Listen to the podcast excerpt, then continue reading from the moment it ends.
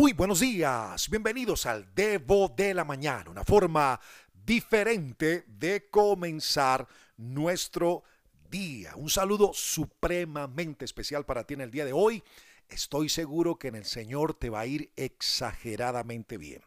Ahora les comento algo que durante una semana y media aproximadamente estuvimos hablando acerca del poder de las palabras. Espero que hayan tomado nota no solamente en la mente, sino en sus corazones, y comencemos a practicar uno a uno los principios paulatinamente que comenzamos y desarrollamos durante estos días. A partir de hoy vamos a comenzar a hablar acerca de uno de los temas que considero más extraordinarios, importantes, preponderantes en nuestra vida con Dios y aquí en la tierra.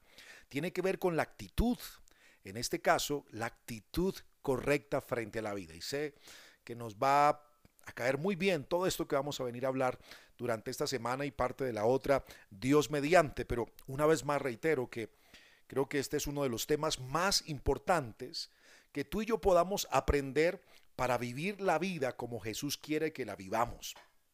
Por ello, sabes, me gustaría que me acompañes durante todos estos días a analizar este tema de una forma muy profunda. Y para comenzar, de una vez, eh, quiero tomar del texto de la Biblia la historia de un hombre llamado Esaú y su hermano Jacob.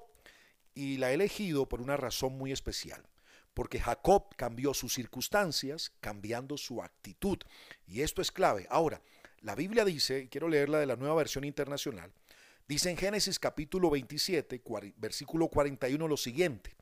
A partir de ese momento, Esaú guardó un profundo rencor hacia su hermano por causa de la bendición que le había dado a su padre, su padre y pensaba, ya falta poco para que hagamos duelo por mi padre, después de esto mataré a mi hermano Jacob. Wow, es un texto fuerte. ¿Sabes? Jacob y Esaú eran hermanos gemelos y según la cultura de la época había una bendición muy preciada, muy especial de los padres hacia los hijos, en este caso hacia el hijo mayor, y le concedía esa bendición, se conoce como la bendición de la primogenitura. Ahora, según la historia que estamos eh, leyendo o en mención, Jacob, que era como el hermano menor, se las ingenió para tomar para sí la bendición que le correspondía a su hermano mayor Esaú. Y cuando lo hizo, ¿sabes qué pasó?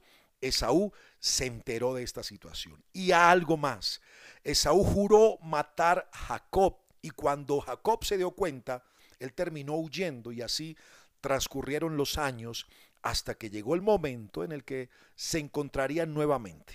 Ahora, si quieres conocer un poco más de esta historia, puedes continuar leyendo allí en Génesis, el capítulo 33. Entre el versículo 1 al 13 vas a, con, vas a conocer un poco más de esta historia.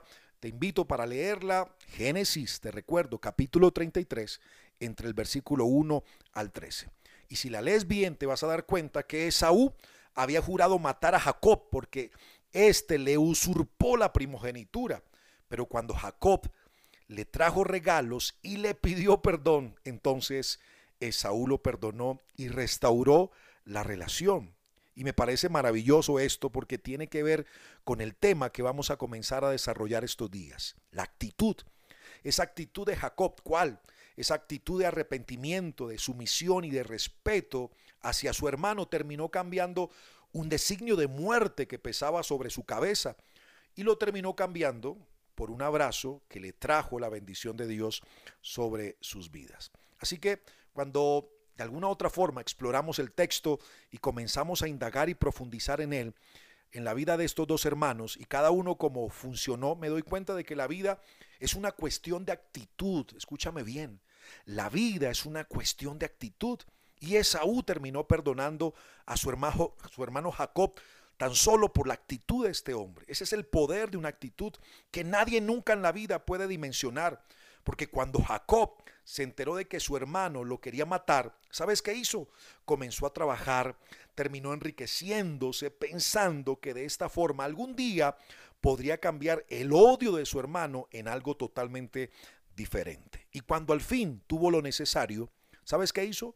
Compró y tomó regalos ante su hermano y el corazón de Saúl cambió justamente, tanto que lo que seguramente pudo haber sido una, una tragedia familiar, un asesinato, terminó en una reconciliación y fundamentalmente, ¿sabes por qué?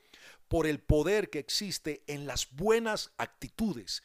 Y quiero remarcarte esta expresión, por el poder que existe en las buenas actitudes. Así que si tú quieres vivir correctamente, motivado en la vida, y además quieres vivir una vida próspera en todos los sentidos, verás que la vida, que la vida es el fruto de la actitud que siembras todos los días. La vida es el fruto de la actitud que siembras todos los días desde el momento en el que te despiertas, abres tus ojos y te levantas de la cama.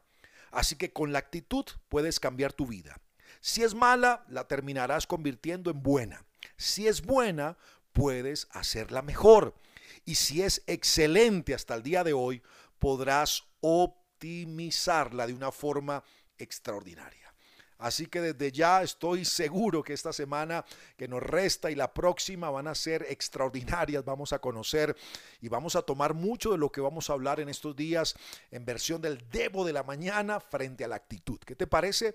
Si después de escuchar este audio, tal vez muy temprano en la mañana, comienzas a tener una buena actitud, una actitud de fe, una actitud de optimismo, una actitud de alegría, una actitud de disposición, una actitud de ganador o de ganadora, porque estoy seguro que en un día como hoy nos tiene que ir muy bien en Dios. Te envío un abrazo gigante. Recuerda, soy Alejo Alonso. Si te gustó este Debo, házmelo saber y lo más importante, compártelo a otras personas. Bye bye.